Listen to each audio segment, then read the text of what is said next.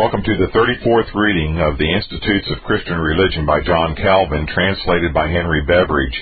We are continuing this reading with Book 3, Chapter 20, Section 25. This Reformation audio resource is a production of Stillwater's Revival Books. Many free resources, as well as our complete mail order catalog containing classic and contemporary Puritan and Reformed books, CDs, and much more, at great discounts are on the web at www.swrb.com. Also, please consider, pray, and act upon the important truths found in the following quotation by Charles Spurgeon.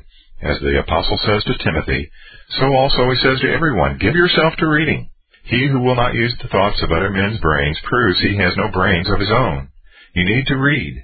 Renounce as much as you will all light literature, but study as much as possible sound theological works, especially the Puritanic writers and expositions of the Bible. The best way for you to spend your leisure is to be either reading or praying. And now to SWRB's reading of Institutes of the Christian Religion by John Calvin, which we hope you will find to be a great blessing and which we pray draws you nearer to the Lord Jesus Christ, for he is the way, the truth, and the life, and no man cometh unto the Father but by him. John 14:6. Section 25. The other passages of Scripture which they employ to defend their error are miserably wrested. Jacob, they say, asks for the sons of Joseph. Quote, Let my name be named on them, and the name of my fathers Abraham and Isaac. Unquote. Genesis 48, verse 16.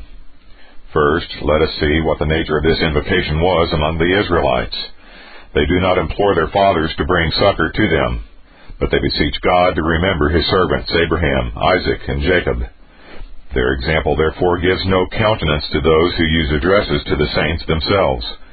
But such being the dullness of these blocks, that they comprehend not what it is to invoke the name of Jacob, nor why it is to be invoked, it is not strange that they blunder thus childishly as to the mode of doing it.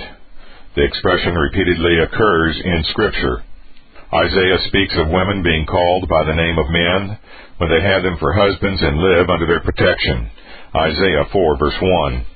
The calling of the name of Abraham over the Israelites consists in referring the origin of their race to him, and holding him in distinguished remembrance as their author and parent. Jacob does not do so from any anxiety to extend the celebrity of his name, but because he knows that all the happiness of his posterity consisted in the inheritance of the covenant which God had made with them, saying that this would give them the sum of all blessings. He prays that they may be regarded as of his race this being nothing else than to transmit the succession of the covenant to them. They again, when they make mention of this subject in their prayers, do not betake themselves to the intercession of the dead, but call to remembrance that covenant in which their most merciful Father undertakes to be kind and propitious to them for the sake of Abraham, Isaac, and Jacob. How little in other respects the saints trusted to the merits of their fathers, the public voice of the church declares in the prophet quote, Doubtless thou art our father, though Abraham be ignorant of us, and Israel acknowledge us not. Thou, O Lord, art our father, our Redeemer. Unquote. Isaiah 63 verse 16. And while the church thus speaks, she at the same time adds, quote, Return for thy servant's sake, unquote, not thinking of anything like intercession, but adverting only to the benefit of the covenant. Now, indeed, when we have the Lord Jesus, in whose hand the eternal covenant of mercy was not only made, but confirmed, what better name can we bear before us in our prayers? And since those good doctors would make out by these words that the patriarchs are intercessors, I should like them to tell me why, in so great a multitude, no place whatever is given to Abraham, the father of the church. We know well from what a crew they select their intercessors. Let them then tell me what consistency there is in neglecting and rejecting Abraham, whom God preferred to all others and raised to the highest degree of honor. The only reason is that as it was plain there was no such practice in the ancient church, they thought proper to conceal the novelty of the practice by saying nothing of the patriarchs, as if by a mere diversity of names they could excuse a practice at once novel and impure. They sometimes also object that God is entreated to have mercy on his people quote, for David's sake, unquote. Psalm 132 verses 1 and 10. This is so far from supporting their error that it is the strongest refutation of it. We must consider the character which David bore. He is set apart from the whole body of the faithful to establish the covenant which God made in his hand. Thus, regard is had to the covenant rather than to the individual. Under him, as a type of sole intercessor of Christ, is asserted, but what was peculiar to David as a type of Christ is certainly inapplicable to others. Section 26. But some seem to be moved by the fact that the prayers of saints are often said to have been heard. Why? Because they prayed, quote, they cried unto thee, unquote, says the psalmist, quote, and were delivered. They trusted in thee and were not confounded, unquote. Psalm 22 verse 5. Let us also pray after their example, that like them we too may be heard. Those men, on the contrary, absurdly argue that none will be heard but those who have been heard already. How much better does James argue? Quote, Elias was a man subject to like passions as we are, and he prayed earnestly that it might not rain. And it rained not on the earth by the space of three years and six months. And he prayed again, and the heaven gave rain, and the earth brought forth her fruit. Unquote. James 5, verses 17 and 18. What? Does he infer that Elias possessed some peculiar privilege and that we must have recourse to him for the use of it? By no means.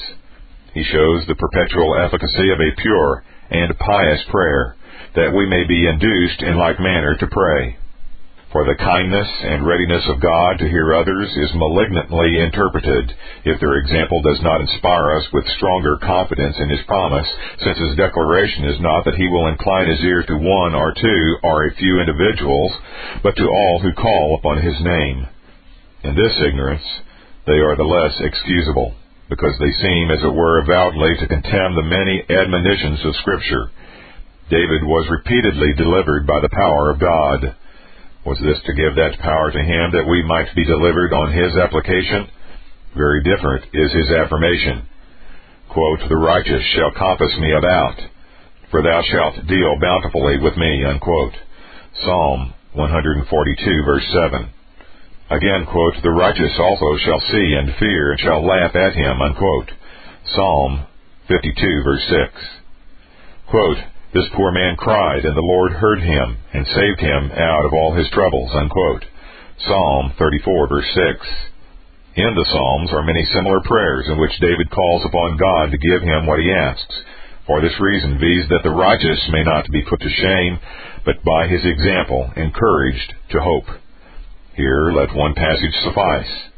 Quote, For this shall every one that is godly pray unto thee in a time when thou mayest be found. Unquote. Psalm 32, verse 6. This passage I have quoted the more readily, because those ravers who employ their hireling tongues in defense of the papacy are not ashamed to adduce it in proof of the intercession of the dead, as if David intended anything more than to show the benefit which he shall obtain from the divine clemency and condescension when he shall have been heard. In general, we must hold that the experience of the grace of God, as well towards ourselves as towards others, tends in no slight degree to confirm our faith in His promises. I do not quote the many passages in which David sets forth the loving kindness of God to him as a ground of confidence, as they will readily occur to every reader of the Psalms.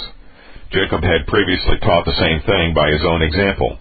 Quote, I am not worthy of the least of all thy mercies, and of all the truth which thou hast showed unto thy servant. For with my staff I passed over this Jordan, and now I am become two bands. Unquote. Genesis 32 verse 10. He indeed alleges the promise, but not the promise only. For he at the same time adds the effect to animate him with greater confidence in the future kindness of God. God is not like men who grow weary of their liberality, or whose means of exercising it become exhausted that he is to be estimated by his own nature, as David properly does when he says, quote, Thou hast redeemed me, O Lord God of truth, unquote. Psalm 31 verse 5. After ascribing the praise of his salvation to God, he adds that he is true. For were he not ever like himself, his past favor would not be an infallible ground for confidence in prayer. But when we know that as often as he assists us, he gives us a specimen and proof of his goodness and faithfulness. There is no reason to fear that our hope will be ashamed or frustrated. Section 27. On the whole, since Scripture places the principal part of worship in the invocation of God, this being the office of piety which He requires of us in preference to all sacrifices, it is manifest sacrilege to offer prayer to others. Hence it is said in the Psalm, quote, If we have forgotten the name of our God, or stretched out our hands to a strange God, shall not God search this out? Unquote. Psalm 44 verses 20 and 21. Again, since it is only in faith that God desires to be invoked, and He distinctly enjoins us to frame our prayers according to the rule of His Word, in fine, since faith is founded on the Word, and is the parent of right prayer, the moment we decline from the Word, our prayers are impure. But we have already shown that if we consult the whole volume of Scripture, we shall find that God claims this honor to Himself alone. In regard to the office of intercession, we have also seen that it is peculiar to Christ and that no prayer is agreeable to God which he, as mediator, does not sanctify. And though believers mutually offer up prayers to God in behalf of their brethren, we have shown that this derogates in no respect from the sole intercession of Christ, because all trust to that intercession in commending themselves as well as others to God. Moreover, we have shown that this is ignorantly transferred to the dead, of whom we nowhere read that they were commanded to pray for us. The Scripture often exhorts us to offer up mutual prayers, but says not one syllable concerning the dead. Nay, James tacitly excludes the dead when he combines the two things to, quote, confess our sins one to another and to pray one for another, unquote. James 5, verse 16. Hence it is sufficient to condemn this error that the beginning of right prayer springs from faith and that faith comes by the hearing of the Word of God, in which there is no mention of fictitious intercession, superstition having rashly adopted intercessors who have not been divinely appointed. While the Scripture abounds in various forms of prayer, we find no example of this intercession without which papists think there is no prayer. Moreover, it is evident that this superstition is the result of distrust, because they are either not contented with Christ as an intercessor, or have altogether robbed him of this honor. This last is easily proved by their effrontery in maintaining as the strongest of all their arguments for the intercession of the saints, that we are unworthy of familiar access to God. This indeed we acknowledge to be most true, but we thence infer that they leave nothing to Christ because they consider his intercession as nothing, unless it is supplemented by that of George and Hippolyte and similar phantoms. Section 28. But though prayer is properly confined to vows and supplications, yet so strong is the affinity between petition and thanksgiving that both may be conveniently comprehended under one name. For the forms which Paul enumerates, see 1 Timothy 2 verse 1, fall into the first member of this division. By prayer and supplication we pour out our desires before God, asking as well those things which tend to promote His glory and display His name as the benefits which contribute to our advantage. By thanksgiving we duly celebrate his kindnesses toward us, ascribing to his liberality every blessing which enters into our lot. David accordingly includes both in one sentence. Quote, Call upon me in the day of trouble. I will deliver thee, and thou shalt glorify me. Unquote. Psalm 50, verse 15.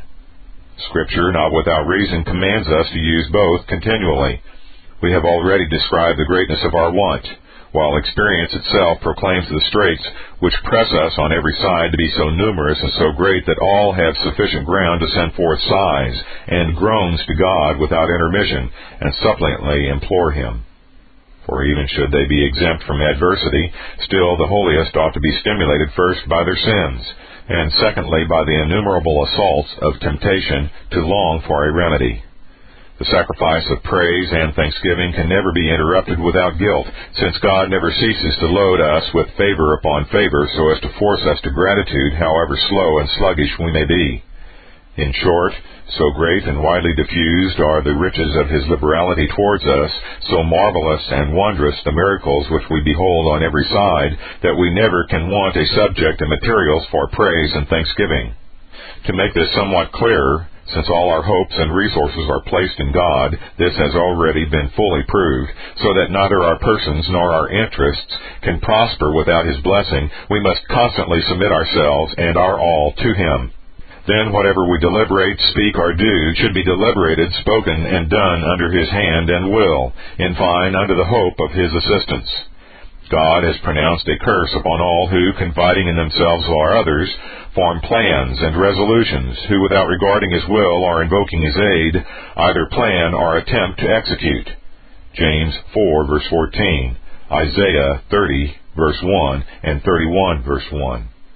And since, as has already been observed, he receives the honor which is due when he is acknowledged to be the author of all good, it follows that, in deriving all good from his hand, we ought continually to express our thankfulness, and that we have no right to use the benefits which proceed from his liberality if we do not assiduously proclaim his praise, and give him thanks, these being the ends for which they are given when Paul declares that every creature of God, quote, is sanctified by the word of God and prayer, unquote, 1 Timothy 4 verse 5, he intimates that without the word and prayer none of them are holy and pure, word being used metonymically for faith. Hence, David, on experiencing the loving kindness of the Lord, elegantly declares, quote, He hath put a new song in my mouth, unquote. Psalm 40 verse 3, intimating that our silence is malignant, when we leave his blessing unpraised, seeing every blessing he bestows as a new ground of thanksgiving. Thus Isaiah, proclaiming the singular mercies of God, says, quote, Sing unto the Lord a new song, unquote. In the same sense, David says in another passage, quote, O Lord, open thou my lips, and my mouth shall show forth thy praise, unquote. Psalm 51, verse 15. In like manner, Hezekiah and Jonah declare that they will regard it as the end of their deliverance, quote, to celebrate the goodness of God with songs in his temple, unquote. Isaiah 38 verse 20 and Jonah 2 verse 10. David lays down a general rule for all believers in these words. Quote, What shall I render unto the Lord for all his benefits toward me? I will take the cup of salvation and call upon the name of the Lord, unquote. Psalm 116, verses 12 and 13. This rule the church follows in another psalm. Quote, Save us, O Lord our God, and gather us from among the heathen, to give thanks unto thy holy name and to triumph in thy praise. Unquote. Psalm 106, verse 47. Again, quote, He will regard the prayer of the destitute, and not despise their prayer. This shall be written for the generation to come, and the people which shall be created shall praise the Lord. Unquote. Quote, to declare the name of the Lord in Zion, and his praise in Jerusalem. Unquote. Psalm 102, verses 18 and 21. Nay, whenever believers beseech the Lord to do anything for his own name's sake, as they declare themselves unworthy of obtaining it in their own name, so they oblige themselves to give thanks and promise to make the right use of his loving kindness by being the heralds of it. Thus Hosea, speaking of the future redemption of the church, says, quote, Take away all iniquity, and receive us graciously. So will we render the calves of our lips, unquote. Hosea 14 verse 2. Not only do our tongues proclaim the kindness of God, but they naturally inspire us with love to Him. Quote, I love the Lord because he hath heard my voice and my supplications, unquote. Psalm 116 verse 1.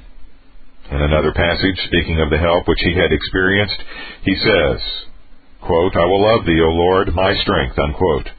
Psalm 18 verse 1. No praise will ever please God that does not flow from this feeling of love. Nay, we must attend to the declaration of Paul that all wishes are vicious and perverse which are not accompanied with thanksgiving. His words are, quote, In everything by prayer and supplication with thanksgiving, let your requests be made known unto God, unquote, Philippians 4, verse 6. Because many, under the influence of moroseness, weariness, impatience, bitter grief, and fear, use murmuring in their prayers, he enjoins us so to regulate our feelings as cheerfully to bless God, even before obtaining what we ask. But if this connection ought always to subsist in full vigor between things that are almost contrary, the more sacred is the tie which binds us to celebrate the praises of God whenever He grants our requests. And as we have already shown that our prayers, which otherwise would be polluted, are sanctified by the intercession of Christ, so the Apostle, by enjoining us, quote, to offer the sacrifice of praise to God continually, unquote, by Christ, Hebrews 13, verse 15, reminds us that without the intervention of his priesthood, our lips are not pure enough to celebrate the name of God. Hence we infer that a monstrous delusion prevails among papists, the great majority of whom wonder when Christ is called an intercessor. The reason why Paul enjoins, quote, pray without ceasing, in everything give thanks, unquote, 1 Thessalonians 5 verses 17 and 18, is because he would have us with the utmost assiduity at all times, in every place, in all things, and under all circumstances, direct our prayers to God, to expect all the things which we desire from him, and when obtained, ascribe them to him, thus furnishing perpetual grounds for prayer and praise. Section 29. This assiduity in prayer, though it specially refers to the peculiar private prayers of individuals, extends also in some measure to the public prayers of the church. These, it may be said, cannot be continual, and ought not to be made except in the manner which, for the sake of order, has been established by public consent. This I admit, and hence certain hours are fixed beforehand, hours which, though indifferent in regard to God, are necessary for the use of man, that the general convenience may be consulted and all things be done in the church, as Paul enjoins, quote, decently and in order, unquote. 1 Corinthians 14 verse 40. But there is nothing in this to prevent each church from being now and then stirred up to a more frequent use of prayer, and being more zealously affected under the impulse of some great necessity. Of perseverance in prayer, which is much akin to assiduity, we shall speak towards the close of the chapter. See sections 51 and 52. This assiduity, moreover, is very different from the Greek word beta, alpha, tau, tau, omicron, lambda, omicron, gamma, iota, alpha, battologia, vain speaking, which our Savior has prohibited. Matthew 6, verse 7. For he does not there forbid us to pray long or frequently or with great fervor, but warns us against supposing that we can extort anything from God by importuning him with garrulous loquacity, as if he were to be persuaded after the manner of men. We know that hypocrites, because they consider not that they have to do with God, offer up their prayers as pompously as if it were part of a triumphal show. The Pharisee, who thanked God that he was not as other men, no doubt proclaimed his praises before men as if he had wished to gain a reputation for sanctity by his prayers. Hence, that vain speaking, which for a similar reason prevails so much in the papacy in the present day, some vainly spinning out the time by a reiteration of the same frivolous prayers and others employing a long series of verbiage for vulgar display. This childish garrulity being a mockery of God, it is not strange that it is prohibited in the church, in order that every feeling there expressed may be sincere, proceeding from the inmost heart. Akin to this abuse is another which our Savior also condemns, namely, when hypocrites for the sake of ostentation court the presence of many witnesses, and would sooner pray in the marketplace than pray without applause. The true object of prayer being, as we have already said in section 4 and 5, to carry our thoughts directly to God, whether to celebrate His praise or implore His aid, we can easily see that its primary seat is in the mind and heart, or rather that prayer itself is properly an effusion and manifestation of internal feeling before Him who is the searcher of hearts. Hence, as has been said, when our divine master was pleased to lay down the best rule for prayer, his injunction was, quote, enter into thy closet. And when thou hast shut thy door, pray to thy Father which is in secret, and thy Father which seeth in secret shall reward thee openly. Unquote. Matthew 6, verse 6. Dissuading us from the example of hypocrites who sought the applause of men by an ambitious ostentation in prayer, he adds the better course. Enter thy chamber, shut thy door, and there pray. By these words, as I understand them, he taught us to seek a prayer of retirement which might enable us to turn all our thoughts inwards and enter deeply into our hearts, promising that God would hold converse with the feelings of our mind, of which the body ought to be the temple. He meant not to deny that it may be expedient to pray in other places also, but he shows that prayer is somewhat of a secret nature, having its chief seat in the mind, and requiring a tranquillity far removed from the turmoil of ordinary cares and hence it was not without cause that our Lord himself, when he would engage more earnestly in prayer, withdrew into a retired spot beyond the bustle of the world, thus reminding us, by his example, that we are not to neglect those helps which enable the mind, in itself too much disposed to wander, to become sincerely intent on prayer. Meanwhile, as he abstained not from prayer when the occasion required it, though he were in the midst of a crowd, so must we, whenever there is need, lift up, quote, pure hands, unquote. 1 Timothy 2 verse 8, at all places. And hence we must hold that he who declines to pray in the public meeting of the saints knows not what it is to pray apart, in retirement, or at home.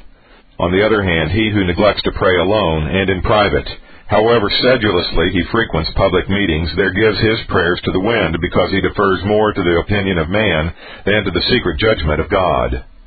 Still, lest the public prayers of the church should be held in contempt, the Lord anciently bestowed upon them the most honorable appellation, especially when he called the temple the, quote, house of prayer, unquote, Isaiah 56 verse 7. For by this expression he both showed that the duty of prayer is a principal part of his worship, and that to enable believers to engage in it with one consent, his temple is set up before them as a kind of banner. A noble promise was also added, quote, Praise waiteth for thee, O God, in Sion, and unto thee shall the vow be performed. Unquote. Psalm 65 verse 1. By these words the psalmist reminds us that the prayers of the church are never in vain, because God always furnishes his people with materials for a song of joy.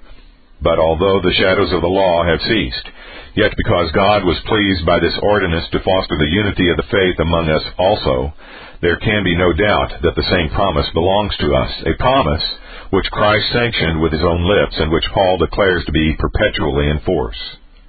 Section 30. As God in His Word enjoins common prayer, so public temples are the places destined for the performance of them. And hence those who refuse to join with the people of God in this observance have no ground for the pretext that they enter their chamber in order that they may obey the command of the Lord.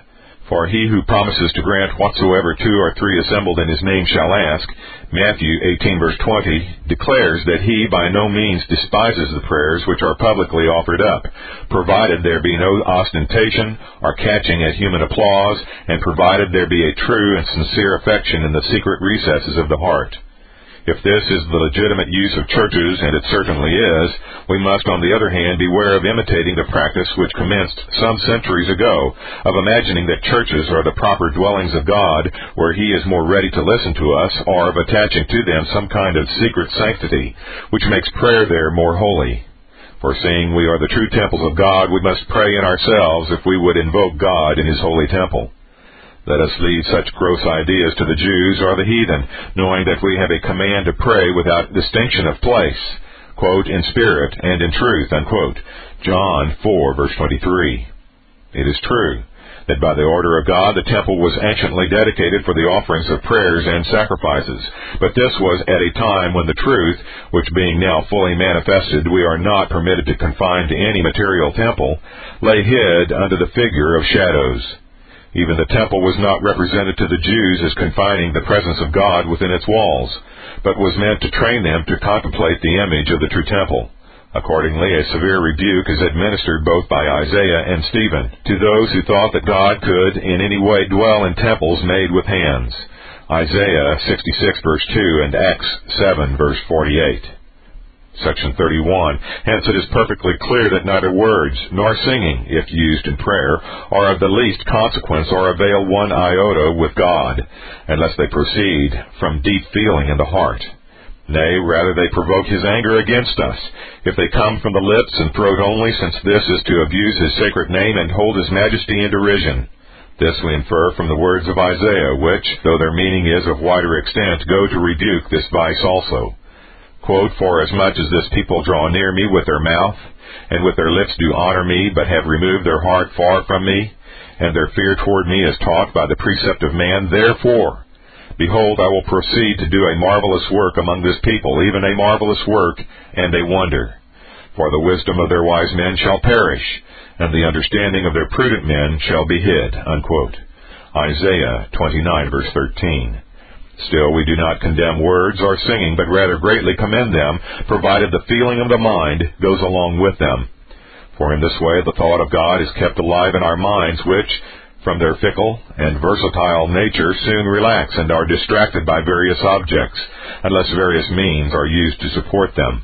Besides, since the glory of God ought in a manner to be displayed in each part of our body, the special service to which the tongue should be devoted is that of singing and speaking, inasmuch as it has been expressly created to declare and proclaim the praise of God.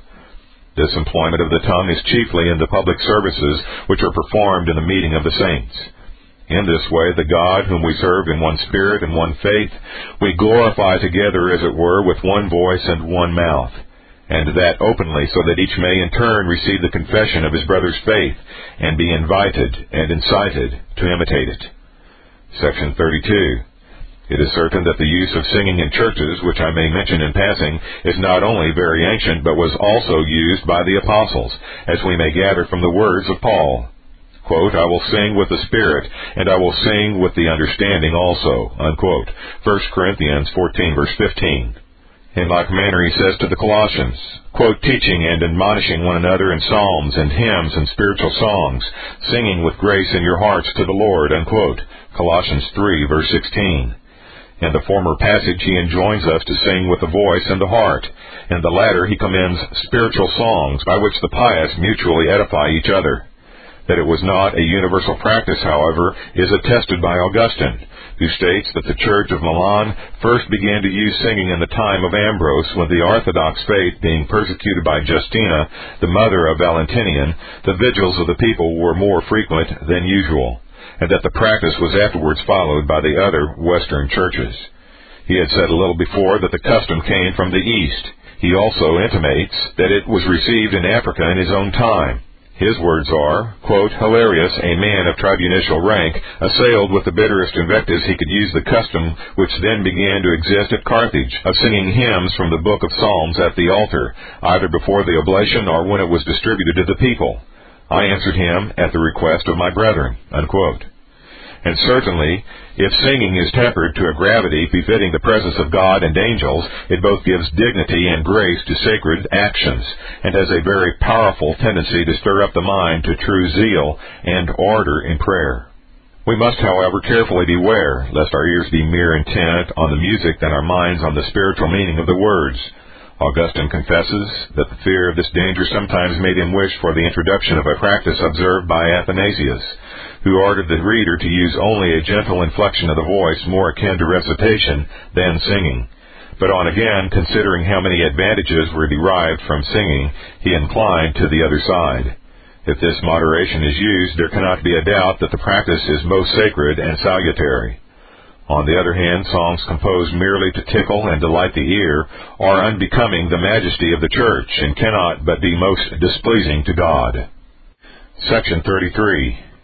It is also plain that the public prayers are not to be couched in Greek among the Latins, nor in Latin among the French or English as hitherto has been everywhere practiced, but in the vulgar tongue, so that all present may understand them, since they ought to be used for the edification of the whole church, which cannot be in the least degree benefited by a sound not understood.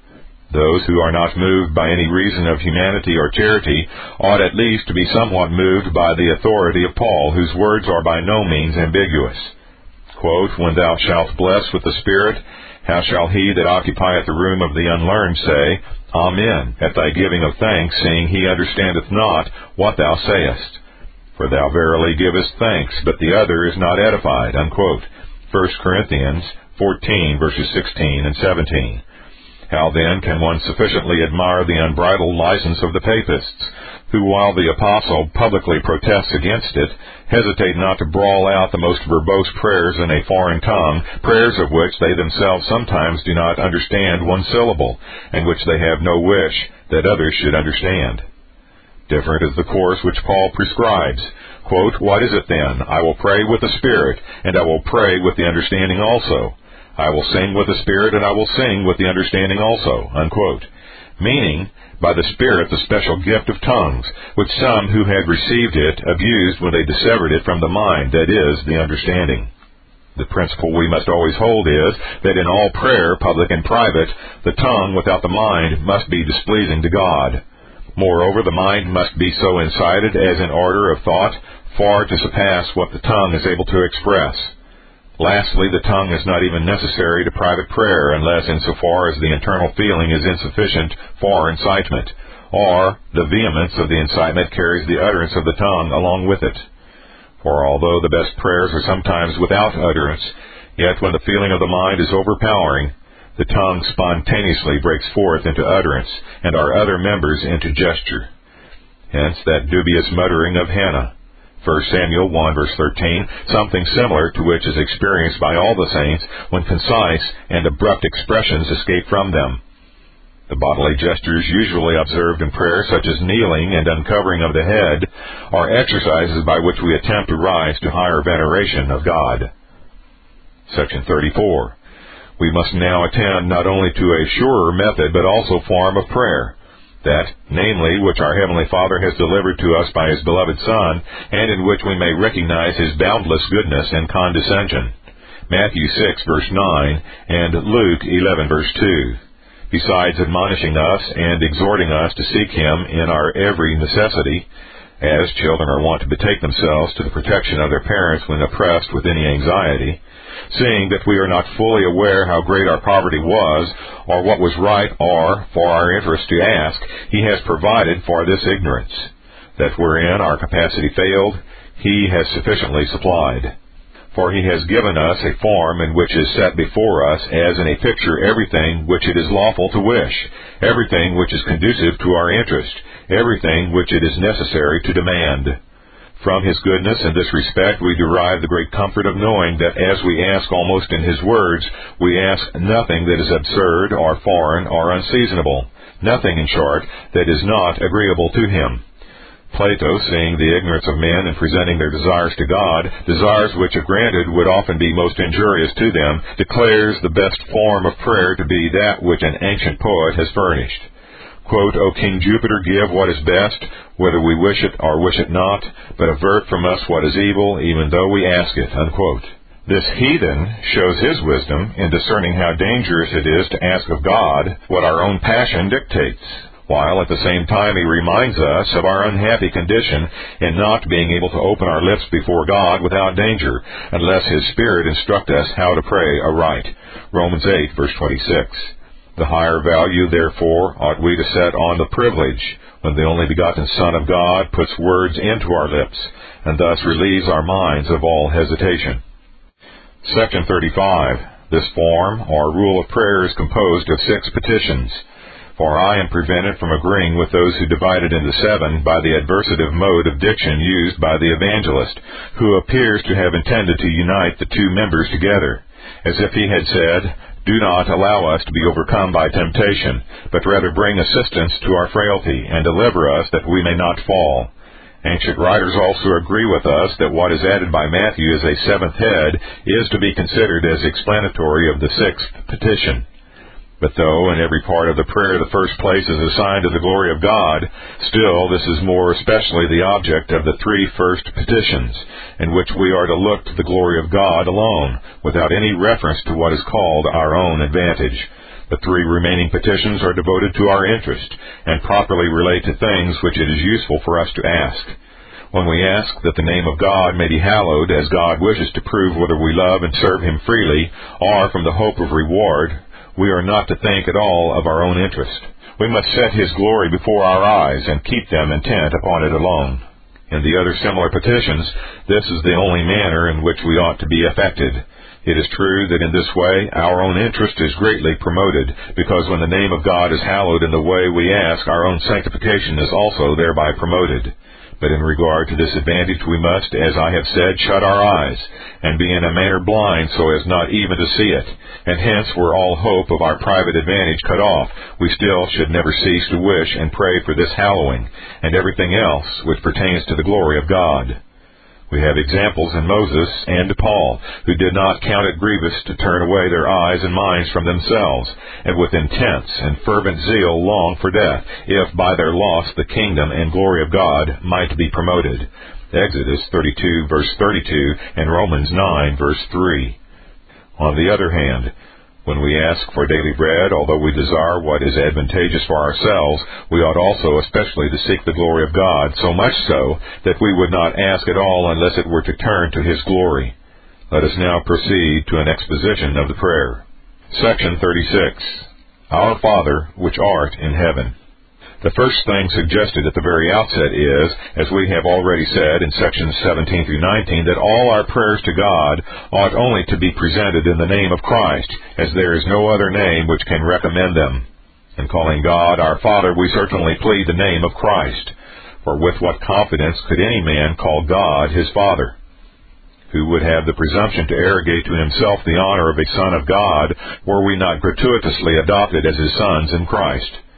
He, being the true Son, has been given to us as a brother, so that that which he possesses as his own by nature becomes ours by adoption, if we embrace this great mercy with firm faith. As John says, quote, As many as receive him, to them gave he power to become the sons of God, even to them that believe in his name, unquote. John 1, verse 12. Hence he both calls himself our Father and is pleased to be so called by us, by this delightful name relieving us of all distrust, since nowhere can a stronger affection be found than in a Father. Hence, too, he could not have given us a stronger testimony of his boundless love than in calling us his sons. But his love towards us is so much the greater and more excellent than that of earthly parents the farther he surpasses all men in goodness and mercy. Isaiah 63 verse 18. Earthly parents, laying aside all paternal affection, might abandon their offspring. He will never abandon us. Psalm 27 verse 10, seeing he cannot deny himself. For we have his promise. Quote, If ye then, being evil, know how to give good gifts unto your children, how much more shall your Father which is in heaven give good things to them that ask him? Unquote. Matthew 7, verse 11. And my commander and the prophet, quote, Can a woman forget her sucking child, that she should not have compassion on the son of her womb? Yea, they may forget, yet will not I forget thee. Unquote. Isaiah 49, verse 15. But if we are his sons, then as a son cannot betake himself to the protection of a stranger and a foreigner, without at the same time complaining of his father's cruelty or poverty, so we cannot ask assistance from any other quarter than from him, unless we would upbraid him with poverty, or want of means, or cruelty, and excessive austerity. Section 37. Nor let us allege that we are justly rendered timid by consciousness of sin, by which our Father, though mild and merciful, is daily offended.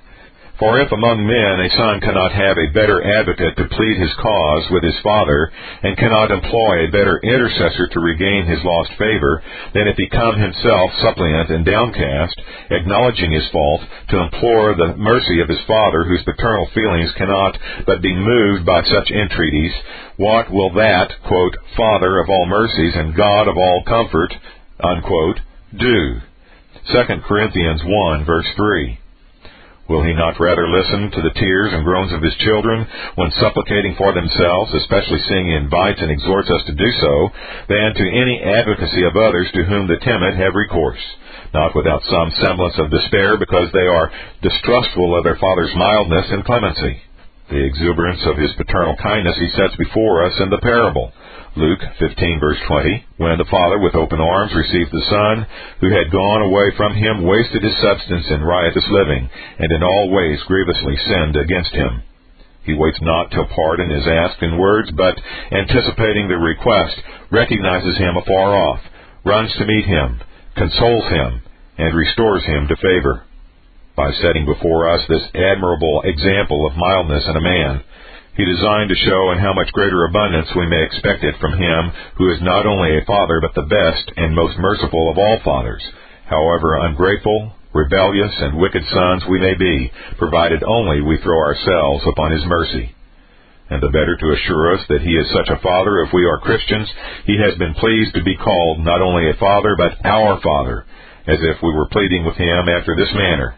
O Father, who art possessed of so much affection for thy children, and art so ready to forgive, we, thy children, approach thee, and present our requests, fully persuaded that thou hast no other feelings towards us than those of a father, though we are unworthy of such a parent. But, as our narrow hearts are incapable of comprehending such boundless favor, Christ is not only the earnest and pledge of our adoption, but also gives us the Spirit as a witness of this adoption, that through him we may freely cry aloud, Abba, Father.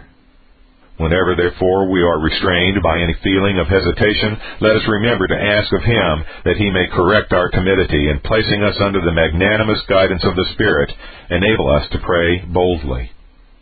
Section 38. The instruction given us, however, is not that every individual in particular is to call him Father, but rather that we are all in common to call him our Father. By this we are reminded how strong the feeling of brotherly love between us ought to be. since we are all alike, by the same mercy and free kindness, the children of such a Father. For if he from whom we all obtain whatever is good is our common Father, Matthew 23 verse 9, everything which has been distributed to us, we should be prepared to communicate to each other as far as occasion demands. But if we are thus desirous as we ought to stretch out our hand and give assistance to each other, there is nothing by which we can more benefit our brethren than by committing them to the care and protection of the best of parents, since if he is propitious and favorable nothing more can be desired and indeed we owe this also to our Father. For as he who truly and from the heart loves the father of a family extends the same love and goodwill to all his household, so the zeal and affection which we feel for our heavenly parent, it becomes us to extend towards his people, his family, and, in fine, his heritage, which he has honored so highly as to give them the appellation of the, quote, fullness, unquote, of his only begotten Son. Ephesians 1, verse 23. Let the Christian then so regulate his prayers as to make them common and embrace all who are his brethren in Christ. Not only those whom at present he sees and knows to be such, but all men who are alive upon the earth. What God has determined with regard to them is beyond our knowledge, but to wish and hope the best concerning them is both pious and humane. Still it becomes us to regard with special affection those who are of the household of faith, and whom the apostle has in express terms recommended to our care in everything. Galatians 6 verse 10. In short, all our prayers ought to bear reference to that community which our Lord has established in His kingdom and family. Section 39. This, however, does not prevent us from praying specially for ourselves and certain others, provided our mind is not withdrawn from the view of this community, does not deviate from it, but constantly refers to it. For prayers, though couched in special terms, keeping that object still in view, cease not to be common. All this may easily be understood by analogy. There is a general command from God to relieve the necessities of all the poor, and yet this command is obeyed by those who with that view give succor to all whom they see or know to be in distress, although they pass by many whose wants are not less urgent, either because they cannot know or are unable to give supply to all. In this way, there is nothing repugnant to the will of God in those who, giving heed to this common society of the church, yet offer up particular prayers in which, with a public mind, though in special terms, they commend to God themselves or others, with whose necessity he has been pleased to make them more familiarly acquainted. It is true that prayer and the giving of our substance are not in all respects alike we can only bestow the kindness of our liberality on those of whose wants we are aware, whereas in prayer we can assist the greatest strangers, how wide soever the space which may separate them from us. This is done by that general form of prayer which, including all the sons of God, includes them also. To this we may refer the exhortation which Paul gave to the believers of his age, to lift up, quote, holy hands without wrath and doubting, unquote. 1 Timothy 2 verse 8. By reminding them that dissension is a bar to prayer, he shows it to be his wish that they should, with one accord, present their prayers in common. Section 40. The next words are, which art in heaven. From this we are not to infer that he is enclosed and confined within the circumference of heaven as by a kind of boundaries. Hence Solomon confesses, quote, the heaven of heavens cannot contain thee, unquote. 1 Kings 8, verse 27. And he himself says by the prophet, quote, the heaven is my throne and the earth is my footstool, unquote. Isaiah 66 verse 1, thereby intimating that his presence, not confined to any region, is diffused over all space. That as our gross minds are unable to conceive of his ineffable glory, it is designated to us by heaven, nothing which our eyes can behold being so full of splendor and majesty. While then we are accustomed to regard every object as confined to the place where our senses discern it, no place can be assigned to God, and hence, if we would seek Him, we must rise higher than all corporeal or mental discernment. Again, this form of expression reminds us that He is far beyond the reach of change or corruption, that He holds the whole universe in His grasp and rules it by His power. The effect of the expression, therefore, is the same as if it had been said that He is of infinite majesty, incomprehensible essence, boundless power, and eternal duration. When we thus speak of God, our thoughts must be raised to their highest pitch. We must not ascribe to him anything of a terrestrial or carnal nature, must not measure him by our little standards, or suppose his will to be like ours. At the same time, we must put our confidence in him, understanding that heaven and earth are governed by his providence and power. In short, under the name of Father is set before us that God, who hath appeared to us in his own image, that we may invoke him with sure faith. The familiar name of Father being given not only to inspire confidence, but also to curb our minds and prevent them from going astray after doubtful or fictitious gods. We thus ascend from the only begotten Son to the Supreme Father of angels and of the Church. Then when his throne is fixed in heaven, we are reminded that he governs the world, and therefore that it is not in vain to reproach him, whose present care we actually experience. Quote, he that cometh to God, unquote, says the apostle, quote, must believe that he is, and that he is a rewarder of them that diligently seek him, unquote. Hebrews 6, verse 6. Here Christ makes both claims for his Father. First, that we place our faith in him, and secondly, that we feel assured that our salvation is not neglected by Him, inasmuch as He condescends to extend His providence to us. By these elementary principles, Paul prepares us to pray aright. For before enjoining us to make our requests known unto God, he premises in this way, quote, The Lord is at hand, be careful for nothing, unquote. Philippians 4 verses 5 and 6 whence it appears that doubt and perplexity hang over the prayers of those in whose minds the belief is not firmly seated, that, quote, the eyes of the Lord are upon the righteous, unquote. Psalm 34, verse 15. Section 41. The first petition is, Hallowed be thy name. The necessity of presenting it bespeaks our great disgrace. For what can be more unbecoming than that our ingratitude and malice should impair, our audacity and petulance should, as much as is in them lies, destroy the glory of God? But though all the ungodly should burst with sacrilegious rage, the holiness of God's name still shines forth. Justly does the psalmist exclaim, quote, According to thy name, O God, so is thy praise unto the ends of the earth. Unquote. Psalm 48, verse 10. For wherever God hath made himself known, his perfections must be displayed. His power, goodness, wisdom, justice, mercy, and truth, which fill us with admiration and incite us to show forth His praise. Therefore, as the name of God is not duly hallowed on the earth, and we are otherwise unable to assert it, it is at least our duty to make it the subject of our prayers. The sum of the whole is, it must be our desire that God may receive the honor which is His due, that men may never think or speak of Him without the greatest reverence. The opposite of this reverence is profanity, which has always been too common in the world and is very prevalent in the present day. Hence the necessity of the petition, which if piety had any proper existence among us, would be superfluous. But if the name of God is duly hallowed only when separated from all other names and alone glorified, we are in the petition enjoined to ask not only that God would vindicate his sacred name from all contempt and insult, but also that he would compel the whole human race to reverence it. Then, since God manifests himself to us partly by his word and partly by his works, he is not sanctified unless in regard to both of these we ascribe to him what is due, and thus embrace whatever has proceeded from him, giving no less praise to his justice than to his mercy. On the manifold diversity of his works he has inscribed the marks of his glory, and these ought to call forth from every tongue an ascription of praise. Thus Scripture will obtain its due authority with us, and no event will hinder us from celebrating the praises of God in regard to every part of His government. On the other hand, the petition implies a wish that all impiety which pollutes this sacred name may perish and be extinguished, that everything which obscures or impairs His glory, all detraction and insult, may cease, that all blasphemy being suppressed, the divine majesty may be more and more signally displayed. Section 42, the second petition is, Thy kingdom come. This contains nothing new, and yet there is good reason for distinguishing it from the first.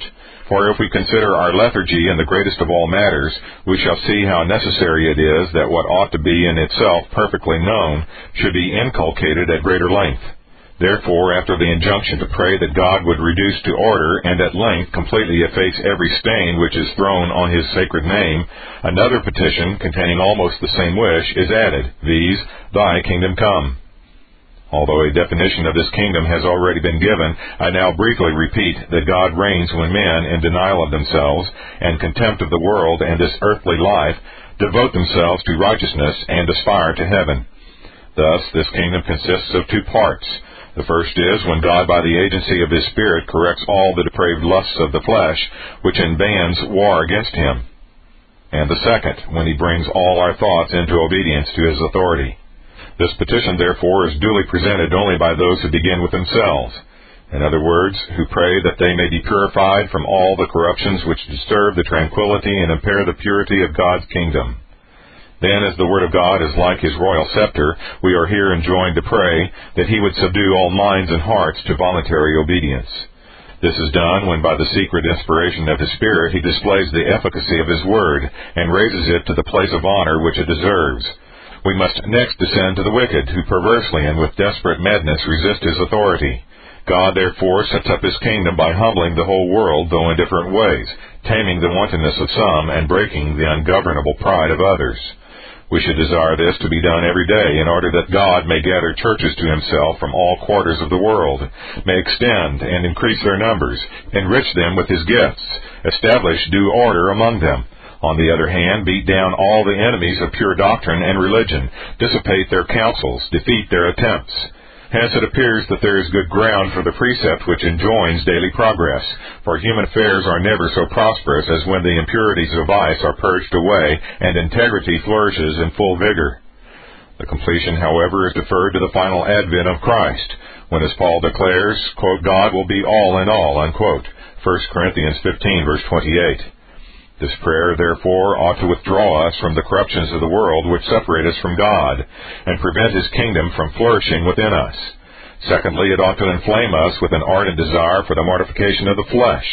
And lastly, it ought to train us to the endurance of the cross, since this is the way in which God would have His kingdom to be advanced. It ought not to grieve us that the outward man decays, provided the inner man is renewed.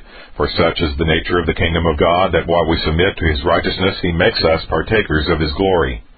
This is the case when continually adding to his light and truth, by which the lies and darkness of Satan and his kingdom are dissipated, extinguished, and destroyed, he protects his people, guides them aright by the agency of his Spirit, and confirms them in perseverance, while, on the other hand, he frustrates the impious conspiracies of his enemies, dissipates their wiles and frauds, prevents their malice, and curbs their petulance, until at length he consume Antichrist, quote, with the spirit of his mouth, unquote, and destroy all impiety, quote, with the brightness of his coming, unquote. 2 Thessalonians 2 verse 8. Section 43. The third petition is, Thy will be done on earth as it is in heaven. Though this depends on his kingdom and cannot be disjoined from it, yet a separate place is not improperly given to it on account of our ignorance, which does not at once or easily apprehend what is meant by God reigning in the world. This, therefore, may not improperly be taken as the explanation that God will be king in the world when all shall subject themselves to his will. We are not here treating of that secret will by which he governs all things and destines them to their end. See chapter 24, section 17. For, although devils and men rise in tumult against him, he is able by his incomprehensible counsel not only to turn aside their violence, but make it subservient to the execution of his decrees. What we here speak of is another will of God, namely that of which voluntary obedience is the counterpart, and therefore heaven is expressly contrasted with earth, because, as is said in the Psalms, the angels, quote, do his commandments, hearkening unto the voice of his word, unquote. Psalm 103, verse 20.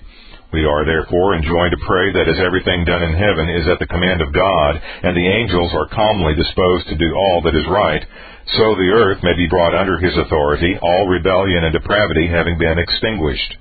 In presenting this request, we renounce the desires of the flesh, because he who does not entirely resign his affections to God does as much as in him lies to oppose the divine will, since everything which proceeds from us is vicious.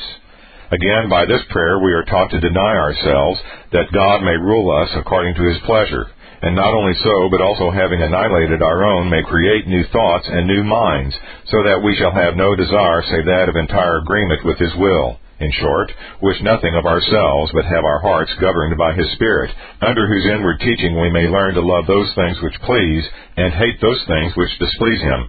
Hence also we must desire that He would nullify and suppress all affections which are repugnant to His will. Such are the first three heads of the prayer, presenting which we should have the glory of God only in view, taking no account of ourselves, and paying no respect to our own advantage, which, though it is thereby greatly promoted, is not here to be the subject of request. And though all the events prayed for must happen in their own time, without being either thought of, wished, or asked by us, it is still our duty to wish and ask for them. And it is of no slight importance to do so, that we may testify and profess that we are the servants and children of God, desirous by every means in our power to promote the honor due to Him as our Lord and Father, and truly and thoroughly devoted to His service.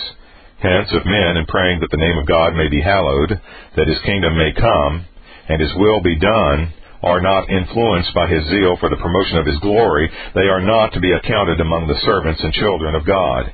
And as all these things will take place against their will, so they will turn out to their confusion and destruction. This Reformation audio resource is a production of Still Waters Revival Books.